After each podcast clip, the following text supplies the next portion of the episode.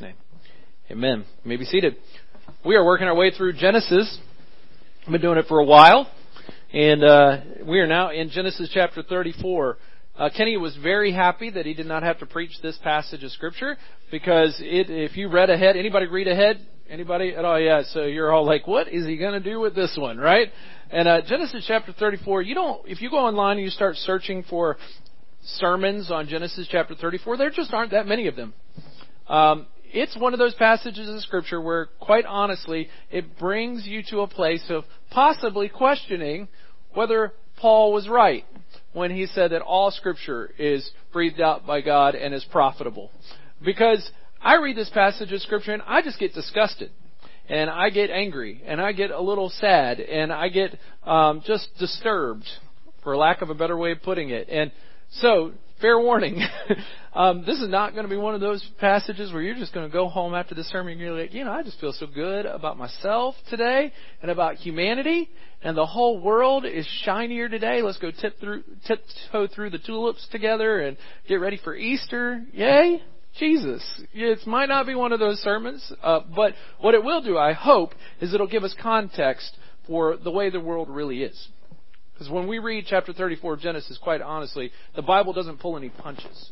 It tells us how the world actually is. It shows us the heinous reality of the depravity of humanity. And how even the people who are called the people of God can be guilty of heinous sins against one another and against the world. Let's just have a reality check for just a second. How many things have been done over the course of the last 2,000 years of Christendom in the name of Jesus that have been evil. If we're honest with ourselves and we look at the world around us and we look at the things that have been done, slavery was defended by Christianity. Entire wars have been fought for the cause of Jesus, when really it was for the cause of gain.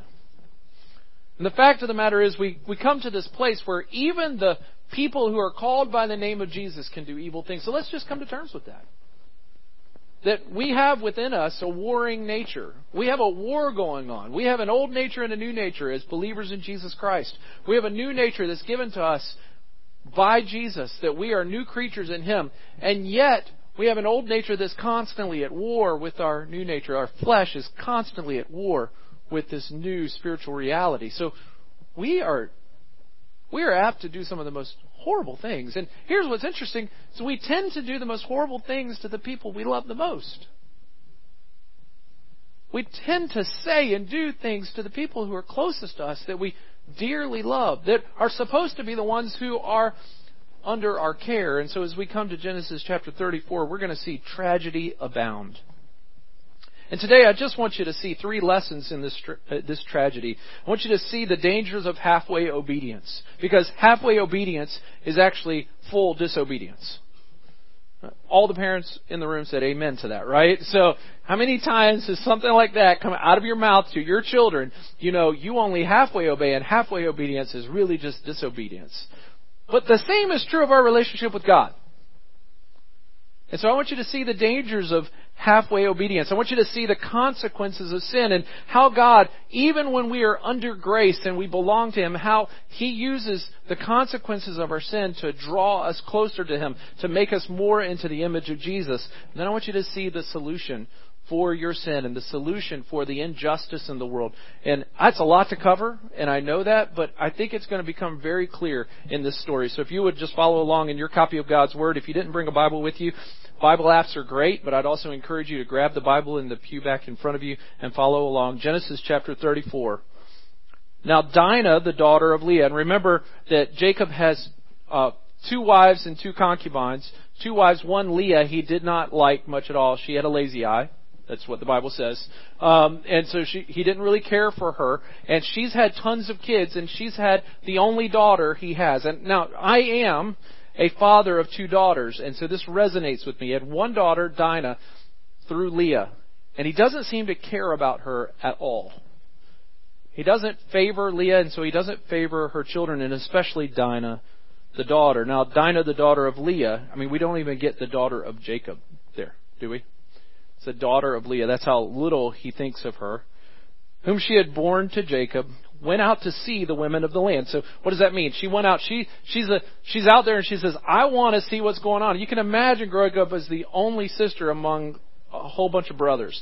She's like, I want to go out into the land, I want to explore. But this was unheard of for a woman her age. It was unheard of in the culture for her to go out into the world. And we also know from previous chapters that the women of the land were not the best. If you remember, Esau married the women of the land and it caused a lot of trouble for his parents. So she's going out and she finds herself in trouble. She's going out and hanging out with the women of the land. And when Shechem, the son of Hamor the Hivite, the prince of the land, saw her, he seized her and lay with her and humiliated her. And just to clarify, that phraseology and the way that it works out, he raped her. He defiled her. But he didn't then despise her. Instead, his soul was drawn to Dinah, the daughter of Jacob, he loved the young woman and spoke tenderly to her. What that means is he kept her in his house. So not only has he raped her, he's kidnapped her. And now she's in his home, a prisoner of this man who has this lust love relationship with her. And he spoke tenderly to her. So Shechem spoke to his father Hamor, saying, This is how highly he thought of her with his love. Get me this girl for my wife. Now, I called my now in-laws to ask for my wife's hand in marriage. I did not say, get me this here girl for my wife. It's just not the way it goes. But this is what, I guess, fleshly love and lust looks like. Now Jacob heard that he had defiled his daughter Dinah, but his sons were with his livestock in the field, so Jacob held his peace until they came. What? As a dad of two daughters, I found out my daughter's been defiled. I'm not waiting till her brothers come home. Like, I get it. Moms sometimes go, wait till your dad gets home, but no dad should ever say, wait till your brothers get home. But that's what happens here. He has zero care for her. He's become so, so complacent in his role that he's not even willing to stand up for his daughter who's been defiled. And Hamor, the father of Shechem, went out to Jacob to speak with him. The sons of Jacob had come in from the field as soon as they heard of it, and the men were indignant and very angry because he had done an outrageous thing in Israel by lying with Jacob's daughter, for such a thing must not be done. And re- reminder, it's, it's not just that she's been defiled, but now the whole family has been defiled. This is supposed to be a set apart group of people, a new nation, a new people that God is calling out, and now she's been defiled. And the whole nation has been defiled. But Hamor spoke with them, saying, The soul of my son Shechem longs for your daughter. Please give her to him to be his wife. Make marriages with us. Give your daughters to us, and take our daughters for yourselves. You shall dwell with us, and the land shall be open to you. Dwell and trade in it, and get property in it. Now, this is what I want to make sure you understand about what's happening here. This is not just going to be a marriage of Shechem to Dinah. This is going to be a marriage of one nation to another nation. A new nation has been formed when they left Laban's land, and now they've formed a new nation, but let's just go ahead and compromise. Let's just go ahead and find a place in the land. So, what happened here? Where, how did Jacob get to this point? Wasn't Jacob the guy who just wrestled with God through the night and had this great mountaintop faith experience? How is he in this position now? I'll tell you how he got to this position. 20 miles short. He was supposed to go to Bethel and he stopped. He stopped short of obedience to the Lord. And as he stopped 20 miles short of, a, full obedience to the Lord, he found himself in a place of complacency. Maybe he said, Hey, I wrestled with God. I prevailed. I'm pretty strong here. Maybe he found himself in a place where these people were willing to trade with him, and he's like, I don't want to be a sojourner in the land like my dad was and my grandfather was. I want to have a piece of this. So he's able to trade with them and get what he wants. But ultimately, he's willing to compromise everything that the Lord has promised him just to stop 20 miles short. Shechem also said to her father and to her brothers, Let me find favor in your eyes, and whatever you say to me I will give.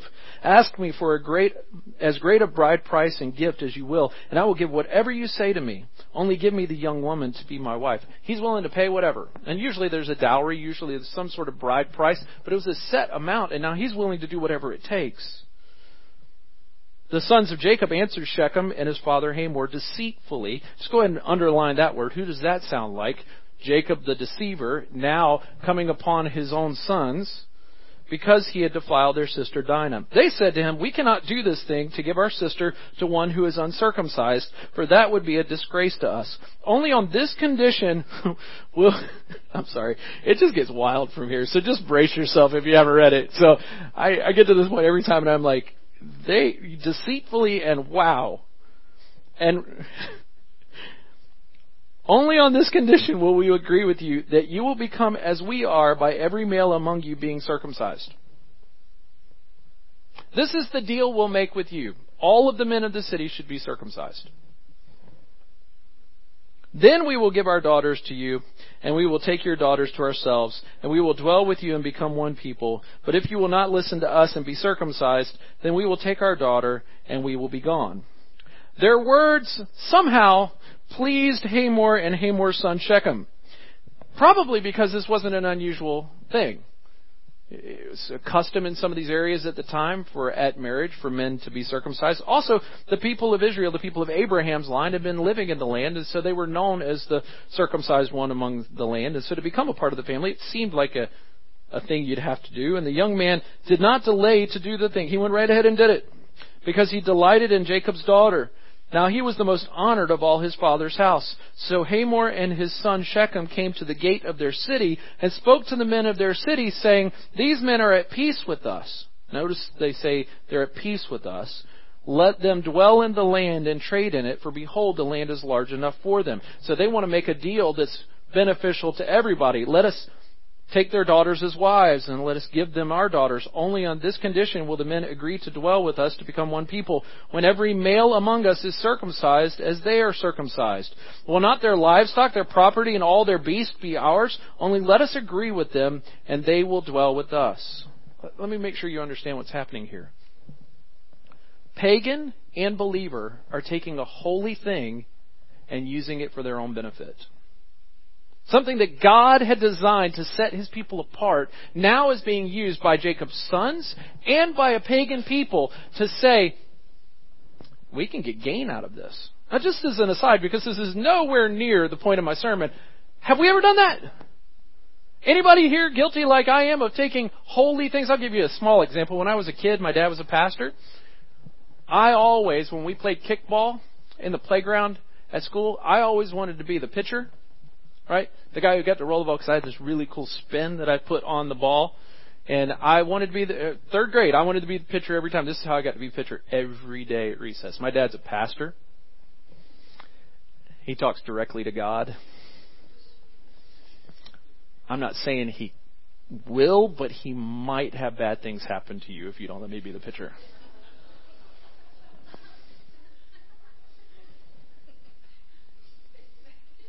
You all think I'm kidding, but actually, th- those of you who've known me for any length of time know I'm not kidding whatsoever. But the fact I would use whatever it took. I take the holiest of things and use it to my advantage. How often do we do that? Just to preserve our position and to get more out of life. To maybe take a shortcut towards what God has promised us. Now, we're not willing to wait until the end of the story when we get all of the reward. We want it now. So we'll use even the holiest of things to get it. That's what's happening here. They're no different than the pagans. They're turning holy things into defiled things. And this is what happens. And all who went out of the gate of his city listened to Hamor and his son Shechem. Evidently, they were the most persuasive people in the history of mankind. Because they, they persuaded every man in the city to be circumcised. Every male was circumcised, all who went out of the gate of his city. And they all got it done in a day. And on the third day, when they were sore, two of the sons of Jacob, Simeon, told you, two of the sons of Jacob, Simeon and Levi, not the oldest, not the fourth, but second and third, Dinah's brothers took their swords and came against the city while it felt secure and killed all the males. These guys were laying on their couches recovering, watching March Madness. They were all killed. They killed Hamor and his son Shechem with the sword and took Dinah out of Shechem's house and went away. The sons of Jacob came upon the slain and plundered the city because they had defiled their sister. Not only did they kill the two men responsible, they killed every male, and then the other brothers came in and took all their stuff and took their wives and their children. They took their flocks and their herds, their donkeys, and whatever was in the city and in the field, all their wealth, all their little ones and their wives, all that was in the houses, they captured and plundered. No eye for an eye, tooth for a tooth here. It's not real justice. It's vengeance. Then Jacob said to Simeon and Levi, You have brought trouble on me by making me stink to the inhabitants, inhabitants of the land. He doesn't say, You have done evil in the sight of God. He doesn't say, You have sinned. He doesn't even say, It should have been an eye for an eye if you were going to do this. How dare you? He's only concerned about his himself. He doesn't even say, you know, anything about his daughter, anything about God. It's only about himself. You've made life difficult for me. My numbers are few, and if they gather themselves against me and attack me, I shall be destroyed, both I and my household. But they took the moral high ground here, as their blades were glistening in the sun, and their faces and their clothes were bathed in the blood of the people of the city.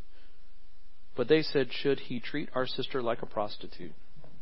How easy it is to justify the most heinous of sins in the middle of compromise and complacency, in the middle of halfway obedience. So, what do we take from this? There's so many directions you could go with this, and I could parse every little thing in here. But as I read through it, and I keep kept reading through it, and I read going over the Atlantic, and I read coming back over the Atlantic, and I I just kept on having this marinade through and figure out what was happening here. And there are three things I want us to see from this passage, three lessons in the middle of this tragedy, because you can't call it anything but tragedy. When people who are called by God's name act this way, you can call it nothing but tragedy. What happened to Dinah was a tremendous tragedy. You can't call it anything else. What happened to the men of the city was a tremendous tragedy. You can't help, uh, you can't call it anything else. What happens to Jacob's family here is a tremendous tragedy, and you can't call it anything else. So the first thing I want you to see is the dangers of halfway obedience. Not going all the way in obedience. And it, before you say, well, I would never stop 20 miles short. I mean, 20 miles after all that distance, why is he stopping short? Let me just ask you, do you pray without ceasing? Or only pray when it's convenient? Halfway obedience? Do you love your neighbor as yourself? That's a good one, right? Until your neighbor forgets to return the thing that they borrowed, then it's not as easy. Or your neighbor's limb falls on your fence, and it's not as easy. Maybe neighbor's really noisy, and it's not as easy. But even if you love your neighbor as yourself, do you love your enemies? Pray for those who persecute you. So before we get all high and mighty that we would never be like this, let's make sure we understand halfway obedience is a way of life for so many of us. And we're to go to war against halfway obedience. Let, mean, John Piper put it this way, and I think it's really helpful. It's like our job is not to manage sin, it's to kill sin. John Owen says if you're not killing sin, it will be killing you. We've got to go after it and we've got to kill it. Halfway obedience is complete disobedience. Although we would not be guilty of that, but I want you to see what it produces. Halfway obedience builds a culture of complacency. Here's, here's Jacob, and he's just had this great moment where he wrestles with God. He's on this mountaintop high of faith. And we, we look at it and God gives him a new name. He's now Israel, and it's like, this guy's finally got it. He's been a punk this whole time. And finally, he's got it. And in the next breath, he's deceiving his brother Esau, and he's coming up short in obedience. And he doesn't even care about his own daughter who gets raped. And he's not concerned about the sins of his sons, only about how they affect him. Where did he go wrong? Complacency. He was resting in his highs of obedience, in his strengths. Have you ever noticed how God sometimes brings us down from those strengths into the pit to remind us that it's not by our strength but by his might? You ever been there? Where you've had those moments where you're just like great success and you're like, yes, maybe I actually am a follower of Jesus, right? Maybe he does love me. Maybe I've got this thing down. And the next breath you're saying, thinking, acting in a way that would not honor God at all. And you're wondering, what happened? You find yourself feeling the condemnation of that moment, or maybe you just find yourself so callous that you don't even recognize it and you've fallen off the cliff of unrighteousness and you wonder, what happened? Sometimes God allows us into those places to remind us it's not by our might or our strength, but we need Him.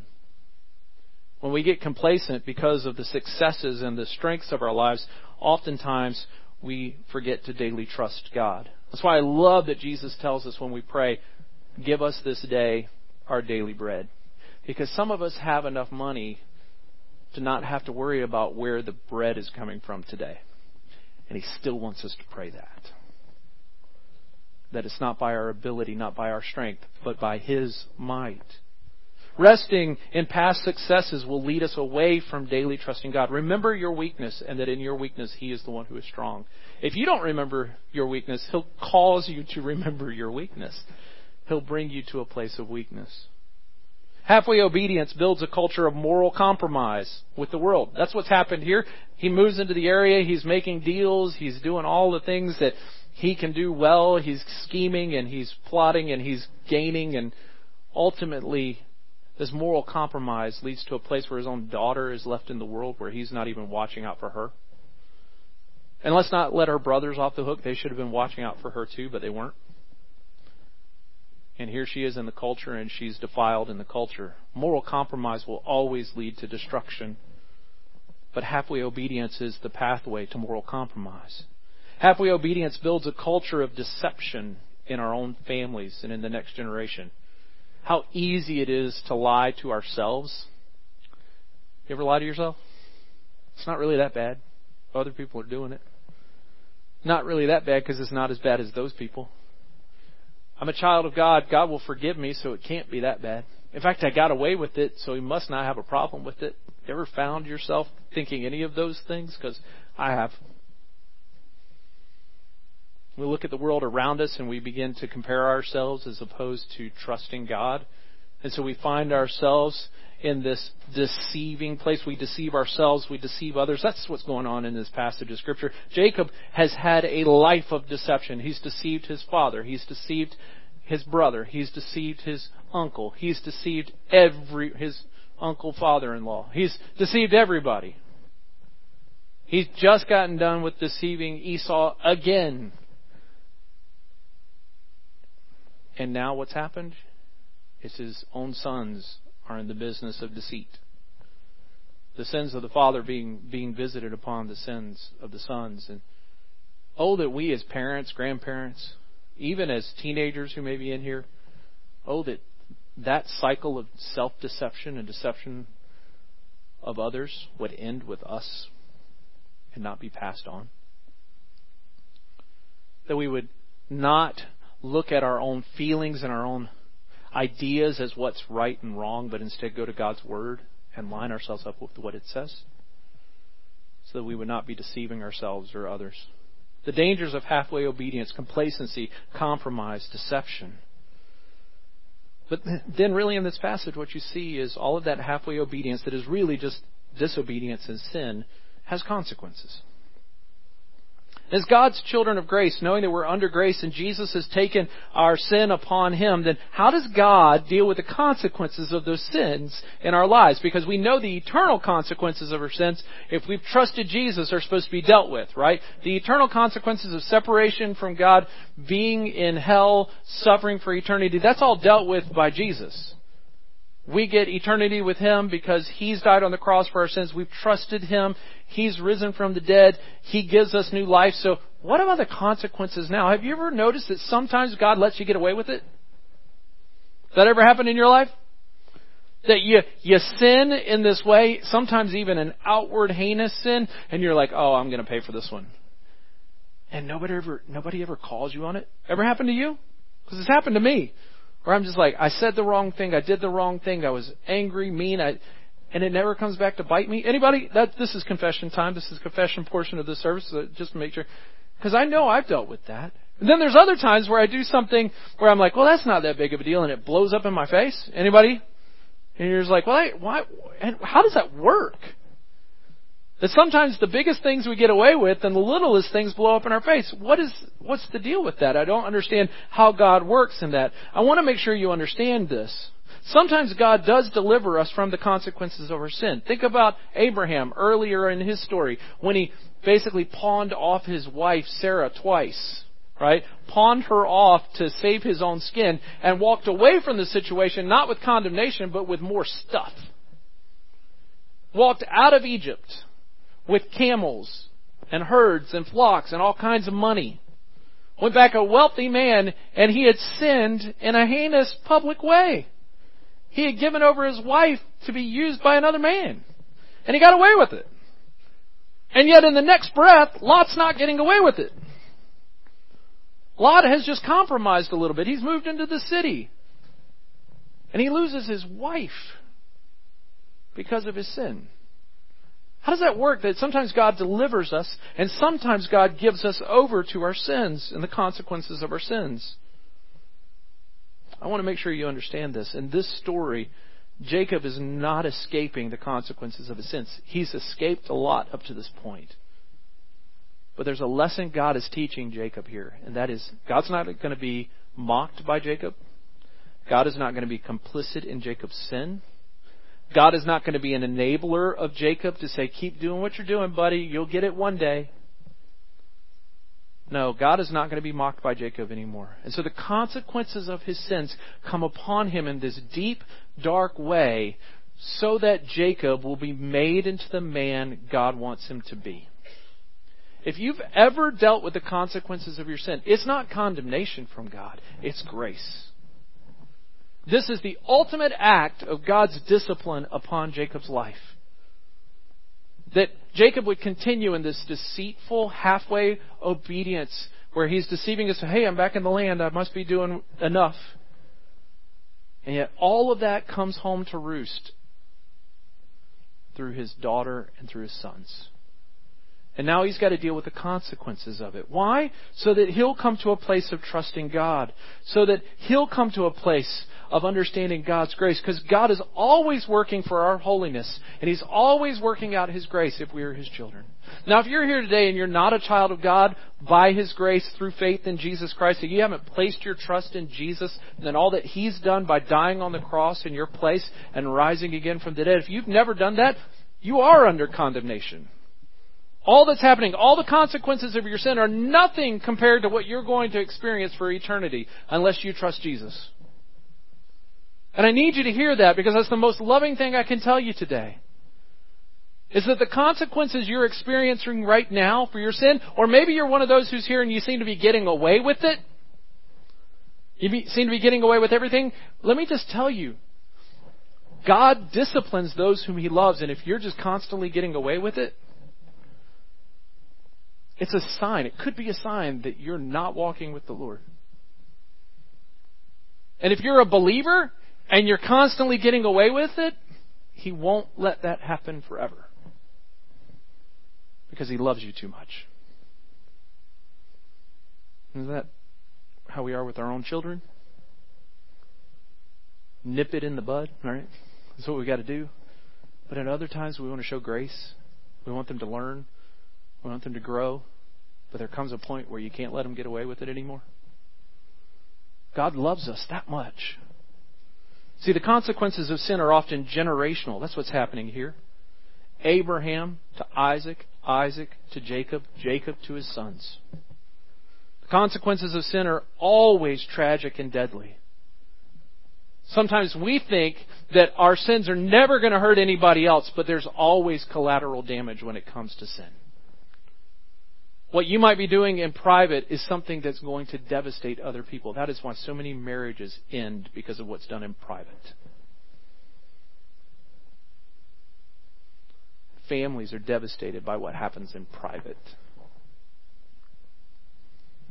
And I would just encourage you today to know that you won't get away with it forever. He won't let you. He loves you too much. So, what do we do with it? What do we do with this sin? What is the solution? The solution is very simple. You can't do anything about it. You can't manage it. You can't make it better. You can't get rid of it. You can't manage the consequences. You can't be scheming enough. You can't be wise enough. You can't be worldly enough to get away with it forever. You can't do it.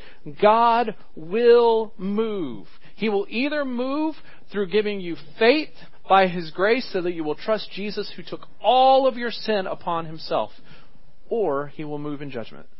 But He's going to move. He's not going to let you get away with it. He's not going to let me get away with it. He's not going to let us get away with it. And He didn't let Jacob get away with it. And I want to implore you today to trust Jesus for what he's done because Jesus has died on the cross for your sins. See, Shechem sinned in this story. Jacob sinned in this story. Jacob's sons sinned in this story. But was there ever justice in this story? I was on the plane coming back from Spain, and I just, as I, I was, I was looking at all of this, and I was finalizing things. I was, I started going through, you know, the the video screen. What movies were there? And it was astounding how many revenge movies there are. Just on an airplane flight, everything is a revenge movie. We love revenge movies. We love comeuppance, don't we? We love it when people get what's coming to them. Right?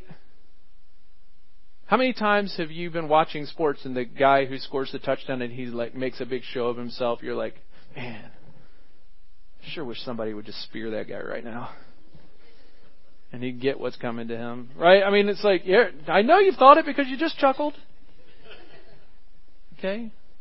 Usually it's for the other team, right? But not for your team. But how we love revenge, don't we? Why do we love vengeance so much? Because we're never really concerned with justice. We like to cry injustice, injustice, injustice, but what we really want is revenge. Is that not why God says, Vengeance is mine, says the Lord? because we'd be really bad at it.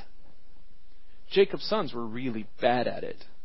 There was no vengeance here. There was no real justice. They just went on and slaughtered. Genocide is what they went to. It took them three days to come up with genocide. So I ask you, what, what does it look like for there to be real justice? For there to be a real defeat of sin? For there to be a lasting peace? Because the, the people of the land said, we're at peace with them. Let's let them dwell in the land. How long would that last? It wasn't going to last forever. Even if this had worked out and they had made a deal, it wasn't going to last forever. No, only through Jesus, only through His sacrifice for sin can we find true justice and can we find a real defeat of sin. Because there was no defeat of sin here. There was no punishment for sin here. This was just vengeance against sinners. And praise the Lord, we do not get vengeance from God for our sin. He is not taking vengeance against us. He's instead took, taken all of his wrath towards sin and placed it on Jesus for us. Praise the Lord for his grace in that. But in Jesus, we get all of the defeat of sin, but we don't get destroyed in the meantime. And ultimately, there's real lasting peace. So as I close now, this passage is awful. Horrible. Horrid. There's no way around it. You can look at it and you, you want to condemn the actions of Shechem. You want to condemn the actions of a complacent father. You want to condemn the actions of vengeful brothers. You want to condemn the actions of everyone in the story. But I ask you, where's the outrage towards our own sin? That's what struck me this morning. As I just prayed, Lord, all of this is really head knowledge. But where does this come home to roost in my life? I've never killed anybody. I know that's important for all of you to know. I've killed a lot of people. Because if I have hatred in my heart towards my brother, I've killed him. Anybody else here a murderer like me?